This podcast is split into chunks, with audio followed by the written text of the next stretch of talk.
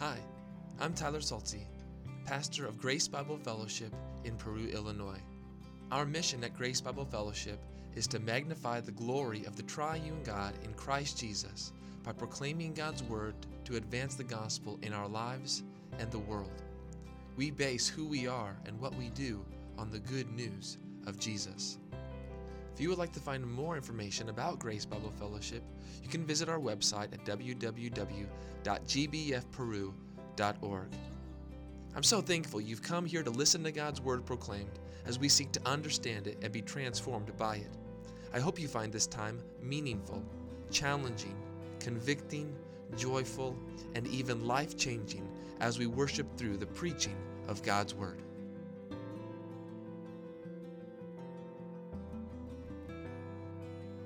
If you have a copy of the scriptures with you this morning, you could turn uh, with me to Psalm 32. And if Pastor Tyler asks, I am using the Bible he gifted me last week, so he told me to use it, so I'm using it. As you arrive in Psalm 32, the, the focus of our time together this morning I have a few questions for us to consider.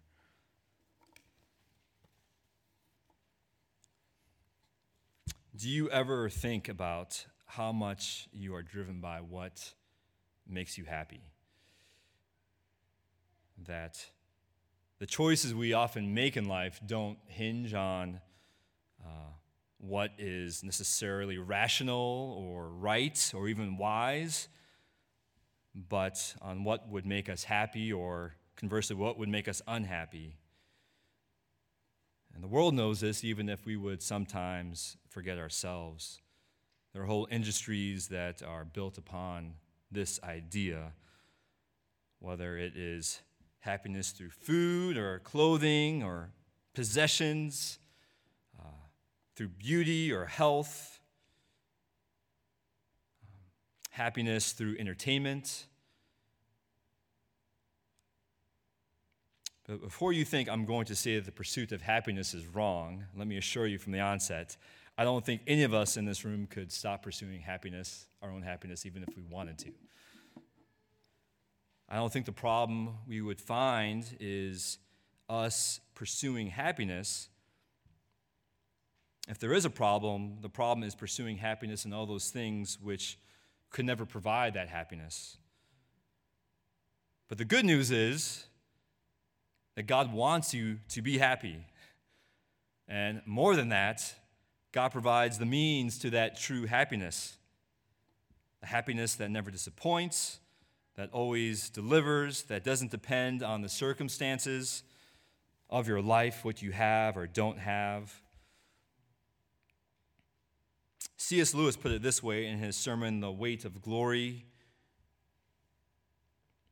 He says there, It would seem that our Lord finds our desires not too strong, but too weak. We are half hearted creatures fooling about with drink and sex and ambition when infinite joy is offered us. Like an ignorant child who wants to go on making mud pies in the slum because he cannot imagine what is meant by the offer of a holiday at the sea, we are far too easily pleased. So, what does make for happiness, or rather, what does make for a happy life? Well, let's read Psalm 32 and see what the Lord would say about that. Let's stand together in honor and reverence of God's word. When I get done reading Psalm 32, I will say, This is the word of the Lord, and together we'll say, Thanks be to God, because we are thankful for God's word. Psalm 32, a maskil of David. Blessed is the one whose transgression is forgiven, whose sin is covered. Blessed is the man against whom the Lord counts no iniquity, and in whose spirit there is no deceit. For when I kept silence, my bones wasted away through my groaning all day long. For day and night your hand was heavy upon me. My strength was dried up as by the heat of summer. Selah. I acknowledge my sin to you. I did, I did not cover my iniquity. I said, I will confess my transgressions to the Lord, and forgave the iniquity of my sin. Selah. Therefore, let everyone who is godly offer prayer to you at a time when you may be found. Surely, in the rush of great waters, they shall not reach him. You are a hiding place for me. You preserve me from trouble. You surround me with shouts of deliverance. Selah. I will instruct you and teach you in the way you should go. I will counsel you with my eye upon you. Be not like a horse or a mule without understanding, which must be curbed with a bit and bridle, or it will not stay near you. Many are the sorrows of the wicked, but steadfast love surrounds the one who trusts in the Lord. Be glad in the Lord and rejoice, O righteous, and shout for joy, all you upright in heart. This is the word of the Lord. Thanks be to God. Let's pray. Lord, incline our hearts to you this morning, not to prideful gain or false motive. Open our eyes to behold wonderful things in your word. Unite our hearts, which are so often divided, to fear your name. And would you, Lord, out of your grace and kindness, satisfy us this morning with your steadfast love and faithfulness, we pray. Amen. Please be seated.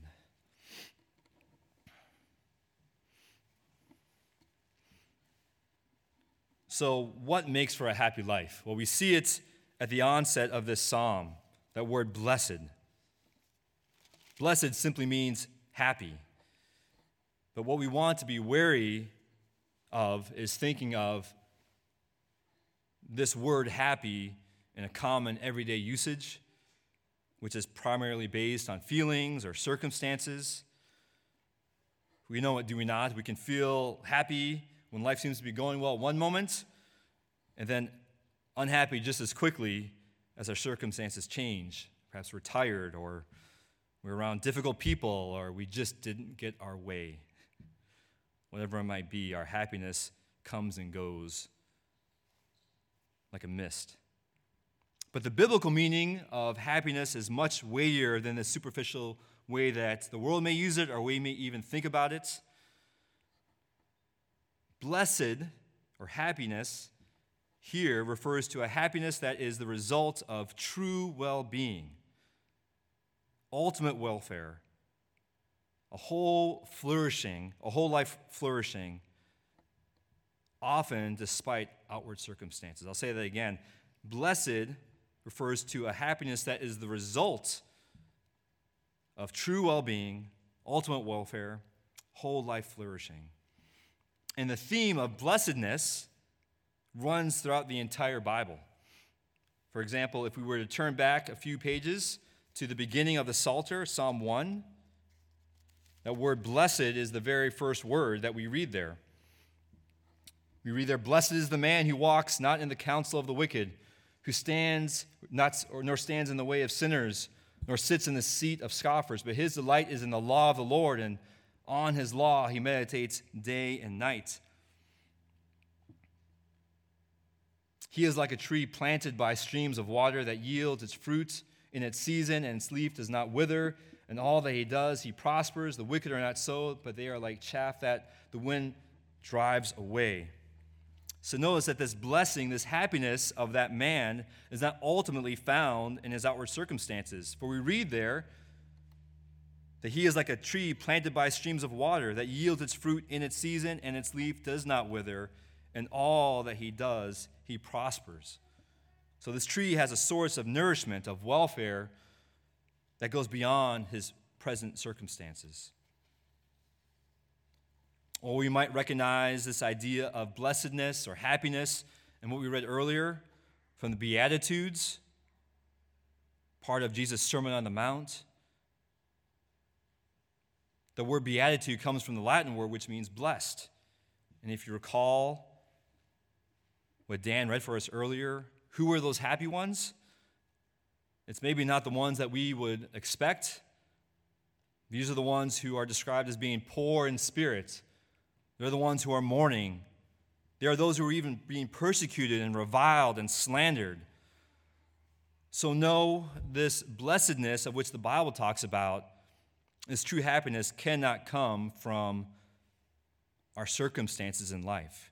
Which begs the question where does true happiness come from? And of all the places that we could go in Scripture to talk about this word, blessed, I think the place for us to begin is in Psalm 32. Not that these other places which address how one is to be blessed are wrong, but without what we read in Psalm 32, there can be no lasting happiness, no means of blessing, in fact. So, as we read again from Psalm 32, verse 1, what is the secret or what is the key to a happy life? And what we read there is the key to a happy life is being forgiven of our sin. Isn't that what we read here? Blessed is the one whose transgression is forgiven, whose sin is covered. And I think this is something that even a child knows, although most of the children have left now. Perhaps you remember a similar experience to this when you were a child and your parents had told you to stay away from something, don't touch this thing that was important or valuable, and you didn't listen and you broke it, and there was no way that you could hide it. It was broken and it could not be put back together. And you felt terrible about it. There were probably tears in your eyes as you went to your mother or your father and hopefully, this is the experience for many of us when your mother or father said, It's okay, I forgive you. And in that moment, all the weight of what you had done just comes away, and you're like, Ah, oh, I've been forgiven of this. The, the weight is gone. That's this happiness. Or perhaps even a more recent experience with your friends. If we're around our friends long enough, we probably have said something which, as soon as we said it, we wish we could take back. It was hurtful, it was rude, it was unkind. Perhaps it was even something that you had promised to do for a friend. They were relying upon you and you failed to do that. And you feel terrible about it. You feel like there's nothing you could do. The, the moment has passed. You can't take the words back. You can't go back in time and fulfill that promise that you have for them. And you go to your friend and you're like, I'm so sorry that I did this. Please forgive me. And your friend, instead of holding it over you, and berating you says, oh, I forgive you. I forgive you. It's okay. And that feeling that washes over you in that time, that is the kind of happiness that the psalmist is talking about here. Blessed is the one whose transgression is forgiven, whose sin is covered. That's the happiness that the Bible is talking about here.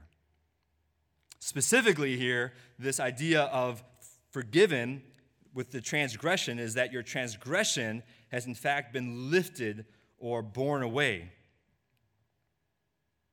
Or in the second part of verse 1, the sin is covered. That means it's been put out of sight, it's not seen anymore. And there are many Christians who would assent to this truth with their mouths, but may not live in this reality in their hearts. And because they do not, they lead dour and sad lives.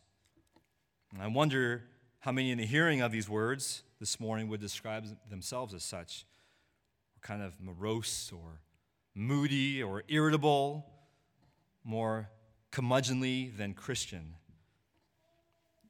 And I wonder if we are that way, or we can tend toward that disposition because we don't often think about the reality of being forgiven. We don't feast upon and savor each bite of that nourishing meal, that nourishing truth. We don't sing that glad song of joy. In short, we don't preach the gospel to ourselves.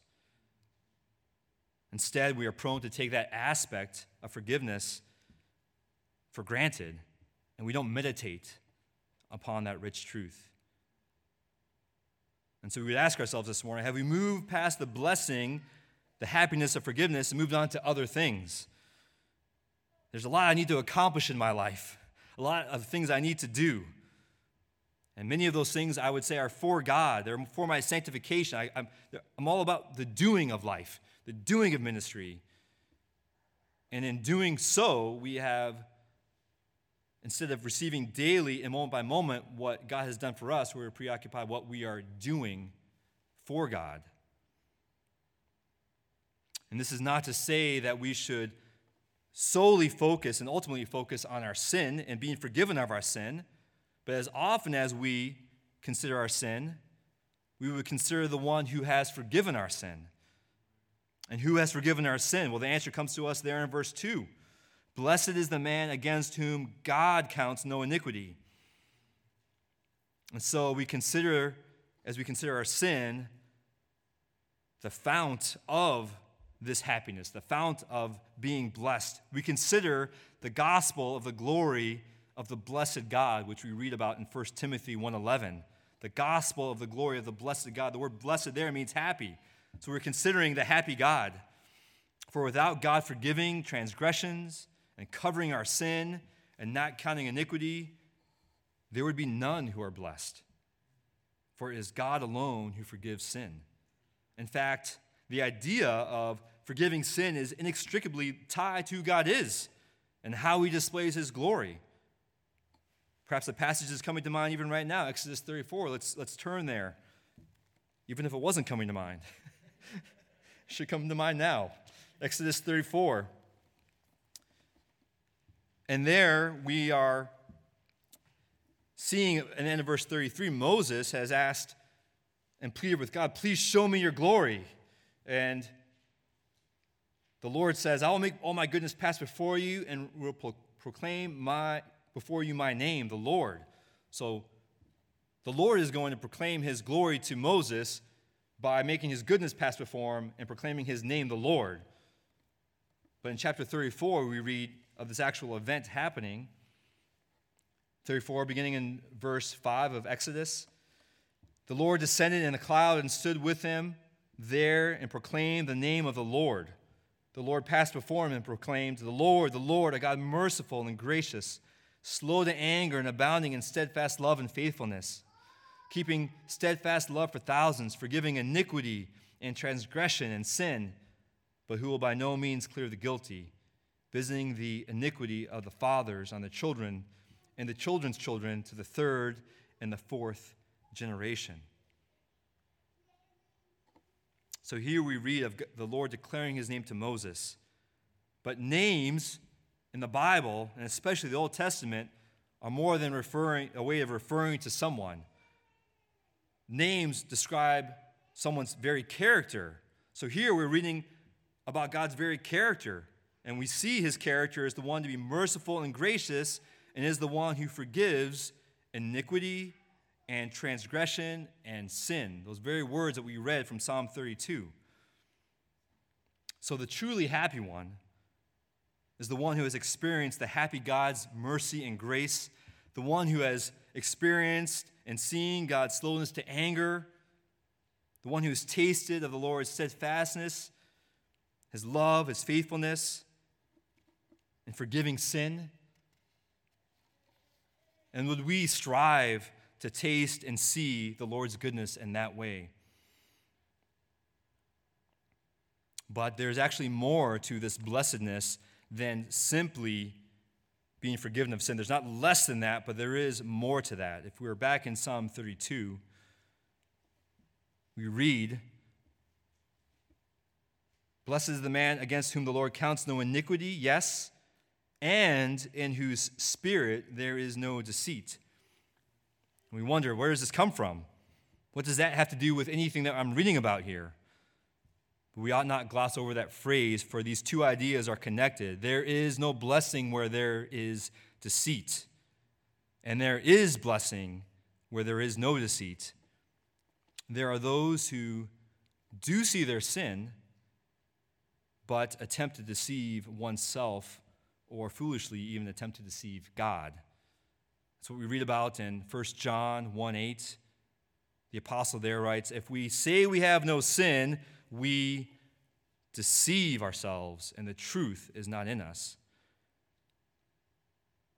So, this blessed man is one who walks in the truth of who he, he is before God, not as someone who is clean and pure and holy, but as someone who is a sinner. And he is not deceiving himself in that regard. But we see that it was not always this, always this way for David. As we continue reading in Psalm 32 and verses 3 and 4, For when I kept silent, my bones wasted away through my groaning all day long. For day and night your hand was heavy upon me, my strength was dried up as by the heat of summer. Selah. And so now this picture becomes clearer. And these verses explain the context and the contrast of verses 1 and 2. That word for explains the contrast. We see now that this happiness, this blessedness that David can proclaim in verses 1 and 2 stands in contrast to the affliction that he was previously experiencing. What does this affliction look like? It's more than just feeling kind of down in the dumps. It's bones wasting away. It's groaning all day long. It's his strength being dried up as by the heat of summer. And we see that even as God is the source of the psalmist's happiness, God too was the source of his affliction. Verse 4 For day and night your hand was heavy upon me. This is God's mighty hand under which we ought to humble ourselves. The Apostle Peter writes in his first epistle For God opposes the proud, He is against the proud, but He gives grace to the humble. But why, if David is a, is a sinner, um, why was his hand heavy upon the king at this time? And let's not overlook this. It wasn't because he was a sinner, it was because he was silent about his sin. And in his silence, he was trying to deceive God. He was silent in his confession. Verses, verse 5 I acknowledge my sin to you this is to God. I did not cover my iniquity. I said, I will confess my transgressions to the Lord, and you forgave the iniquity of my sin. Selah. So now we see the full picture here. David had been deceiving himself, he was keeping silent about his sin toward God, but God knows our sin. He is the one we've been reading about in Revelation with eyes like a flame of fire. There's nothing hidden from him. He sees our innermost thoughts. God is the one for whom the darkness is not dark. Psalm 139 says, Where can I go from you? Where can I flee from you? And there's nowhere. So, yes, God did see David's sin. And the righteous judge of all the earth, the holy, holy, holy God, was against David. His, he- his hand was heavy upon David. David, though, humbles himself. I think a lot of times we don't want to acknowledge our sin because we are prideful. I got it all together, God, or to others. I don't need to humble myself, but we see here that may have even been the case for the king, who would have more reason to be prideful than any of us. But he humbles himself before his God. He acknowledges his sin. He confesses his transgressions to the Lord. But let's notice two indispensable facts of this confession that he has, which would be helpful for us to remember. The first is in his confession, he has ownership of his sin. This is not sin in some general or generic sense. It's not a rationalizing of his behavior, but he says, I acknowledge my sin to you. I did not cover my iniquity, so this is my sin. He is responsible for the sin he himself has committed. Secondly, the one we chiefly confess our sins to is the Lord. Indeed, there are those to whom we ought to ask forgiveness in our sin, to seek reconciliation. But we dare not lose sight of this that all sin is first and foremost a sin against God. In his life, David committed a great sin with Bathsheba, and he confesses there when he's confronted by, it by Nathan. It is against the Lord and the Lord only that he had sinned. Which we have a hard time stomaching that. It's like, well, no. is, that, is that the case? Is it, is it only against the Lord? But as we read Scripture, we see that this is not to minimize David's sin against Bathsheba or Uriah, her husband, those who are made in the image of God, but it's precisely because they were made in the image of God and he was made in the image of God that it was a sin at all. It was a sin against God because he was the one who has made us and made those in his image. And so when we sin against one another, we're sinning against those made in God's image, against God himself. So there can be no true reconciliation with one another unless there's a first reconciliation before God.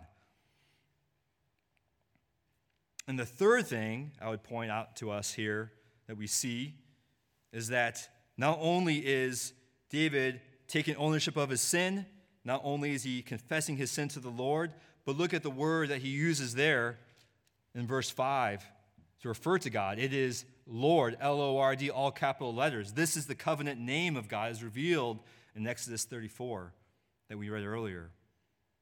So God, in his sin, is appealing to God's very character. He's reminding himself that you said, Lord, you are a God who is merciful, you are a God who is gracious, you're the one who forgives sin and iniquity and transgression.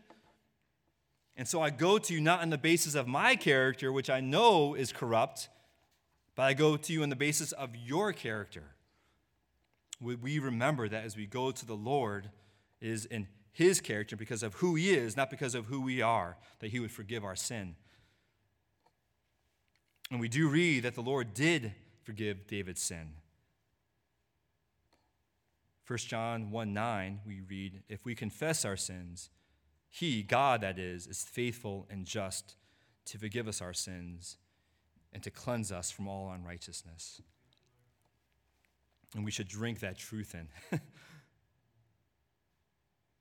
he is faithful and just to forgive us our sins and to cleanse us from all unrighteousness. But maybe we wouldn't feel that way about others when God is forgiving other people's sin. When God is there's someone that sinned against us, they've wronged us. No, for that person, I, I want the full weight of the law to go down on them. God, be just and punish them for their sin. And I think to some extent we would be right in thinking that because is it just to overlook sins? And we think of a police officer who would see someone committing a crime, and the police officer just looks the other way would we say that police officer is being just, or would we say that police officer is being lawless? If committing a crime is worthy of punishment, how much more criminal is it to not punish those who are committing the crime? So, how can, if we take this seriously and we think about this, how can God be just to just, you've committed a sin, you've transgressed my law, it's all good, you're forgiven? How can God be just and holy and righteous and yet overlook our sin?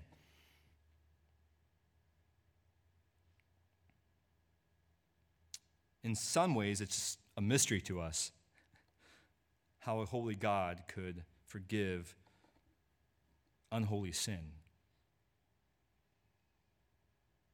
But we go to God's word to find the answer to this. Let's go to Romans 3 where the apostle brings up this very issue, Romans 3, beginning in verse 21.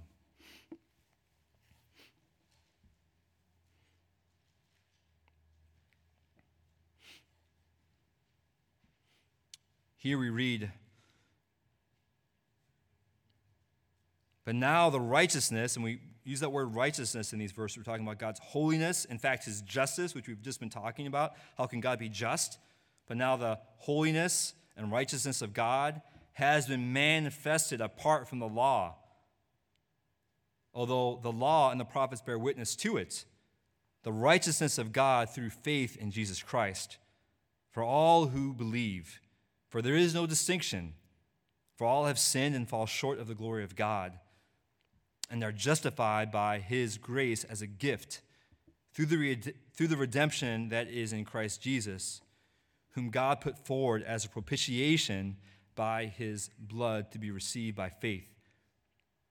This was to show God's righteousness because in his divine forbearance he had passed over former sins.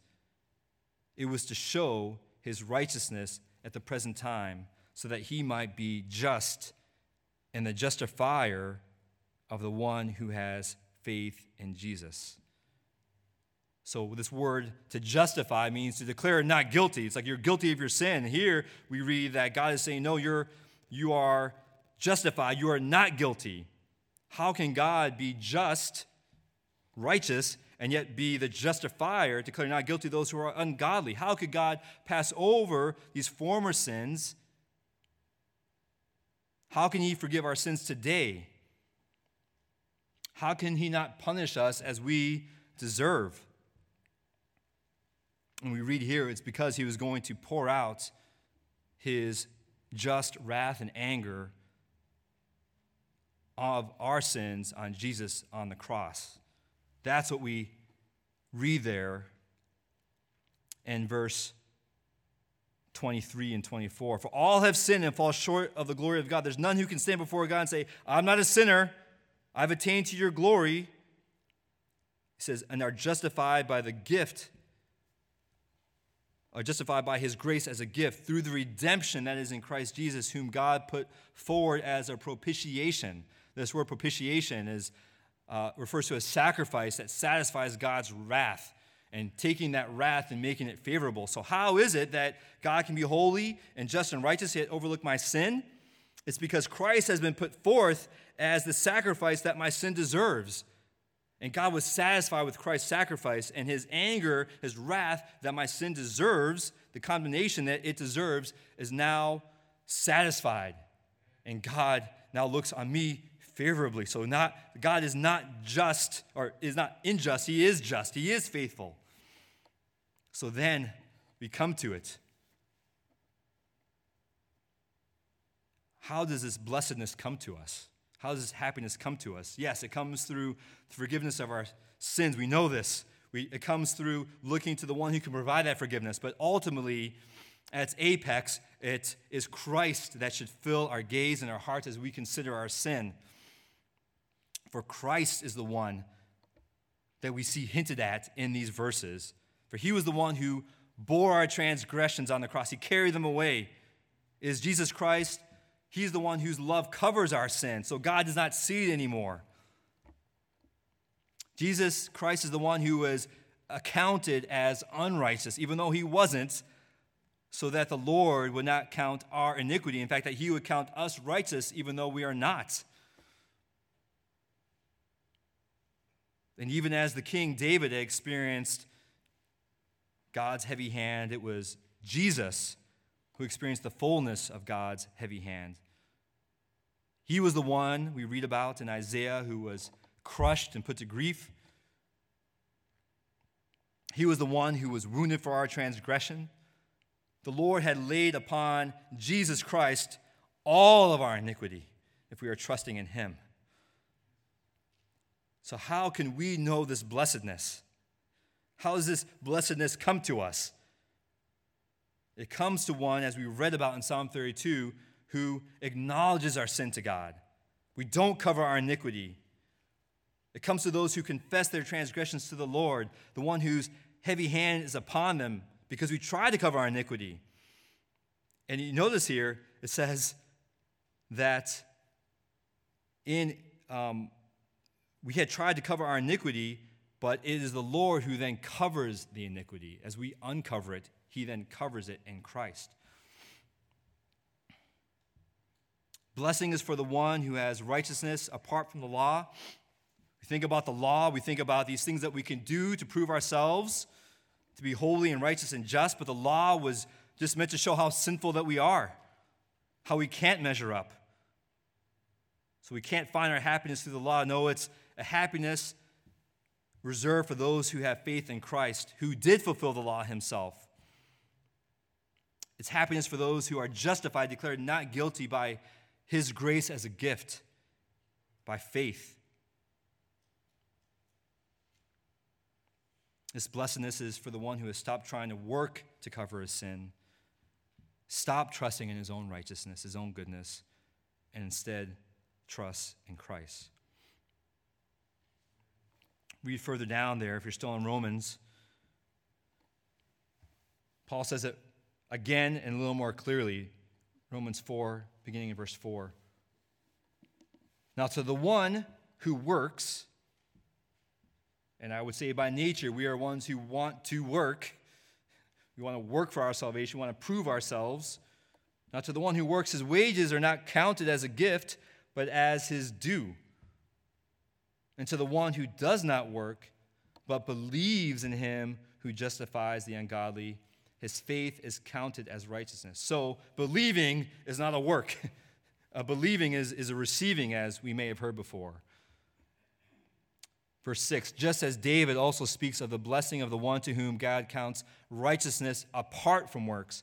Blessed are those whose lawless deeds are forgiven and whose sins are covered. Blessed is the man against whom the Lord does not count his sin. And there we see Paul referencing and quoting Psalm 32, verses 1 and 2. What's the picture that we get from Psalm 32, verse 5 verses, and what we get from Romans 3 and 4? The picture is that we're in this court of law and we are on trial for our crimes. And as the prosecution lays out their case against us, Every charge that they say is proved true. And they say, Well, you've done these things. These are lawless deeds that you've committed. And you say, Ah, oh, yeah, that's true, but I, I, can do better. I can keep that. And then, no, it's like, Well, you, you, ha- you haven't done it. You, you try to keep it and you're, you haven't done it because there's even deeds that you have should have done that you failed to do. It's like, Well, no, I, will I'll try to do what I should do. I'll try not to do what I, I shouldn't do. And then there's even more evidence against you. Because it's not just our actions, it's our, it's our words. We've said things, we've done things, we couldn't help the words from coming out. It's like, well, okay, I'll keep my mouth shut. I won't say anything more. It's just, uh, you, you, you feel the weight of these charges against you. And like, well, no, I'll just keep it all inside. And that's not even enough because in your heart, you're sinning. The root of all sin is in your heart, and you're thinking these things that if it were posted on a billboard, you would be ashamed of. And the prosecution sees that as well, and you're guilty of that. And now you know you're hopeless because I can't even control my own heart. There's no way I could keep the law and be right. And so now we know that this punishment awaits us. The judge is before us. And what's the sentence that awaits us? It's imprisonment, a life sentence, it's chastisement, it's being pierced, it's being crushed in this prison. And if that weren't enough, the judge who is hearing the case before us is the one that we have been transgressing. He's the one that the crimes have been committed against. So, what hope do we have for leniency there? And you see this impending judgment. You feel the weight that David was feeling in Psalm 32 coming down on you. And he's raising his gavel. He's about to pronounce this judgment to you. And you know what it is because you're crying out right now. You say, I'm guilty. I'm guilty. I'm sorry. There's nothing I can stand. There's nothing I can do. I can't repay this debt. I can't make it right. There's nothing. I am guilty, but I want you to forgive me. And you're, you've closed your eyes. You've come to this place where you're broken by your sin. And you're bowed down before him. This judge who holds your life in his hands. And you hear that gavel fall. And you hear the judge's voice. And you hear the word justified. You hear not guilty. And you think, maybe I misheard this. You've laid out the case against me. I am guilty. If there's anyone that was guilty, it is me. You've proven it. I know I'm guilty. I'm not innocent. And you lift your, your face to the judge and you're still blurry. Our eyes are still blurry from the tears. And you ask, well, how, how can that be? And there is one answer and one answer alone to this it's grace. And as you open your eyes, you see that this judge has meted out your punishment on himself. He bears your scars. The blood that you deserve from being wounded, from the punishment that you deserve. And the doors fly open, the shackles fall off, and you can walk away. That's it. You can just walk away as free men. And you say as you leave the courtroom, Thank you. I will never forget this day and all that you've done for me. But what do we do as Christians? We forget that day. How can we be happy? What is the secret? What is the key to happiness in life? It's not to forget that day, Christian. It's to think often and deeply about Christ and how, because of Christ's love for you and his sacrifice on the cross for you, these words that just can become like a t shirt or just ineffective because we hear them so often, we think about that. We think that we, because of Christ, are forgiven. We make time and effort to do those things which make us happy. So, would we be those who, in wanting happiness, true happiness of our lives, make Christ our first thought in the morning as we rise? May we make it Christ the last thought as we put our head to bed that night that I have been forgiven. I am I'm free. I have been justified by faith because of what Christ has done. And that we would do this even when and especially when we don't want to do that. We don't feel like we need to do this. I'm okay, God. I don't need reconciliation today. I don't need forgiveness today. My life is pretty good. I got all that I need. Because it's in those moments that you need it the most. Because you're not a sinner because of X, Y, and Z sins. You're a sinner by your nature. You're a sinner because you have violated the first and great commandment, which is to love the Lord your God with all of your heart and soul and mind and strength. And if you can get up in the morning and just go about your day and all the things that you're doing, and you've not considered Christ, you have not loved God with all of your heart, with all of your soul, with all of your mind, and with all of your strength. So you sit there and the lack of feeling that you have in your heart in the morning or as you're going to bed at night and there's all these thoughts in your mind and you say, You're not like David. You listen to what David said. We stop deceiving ourselves. We acknowledge our sin. Lord, I do not love you as I ought to love you.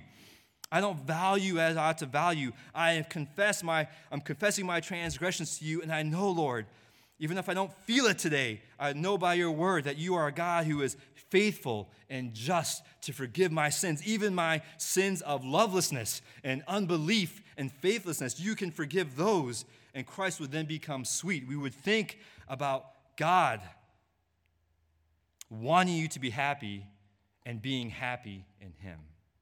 That is the secret or the key to a happy life.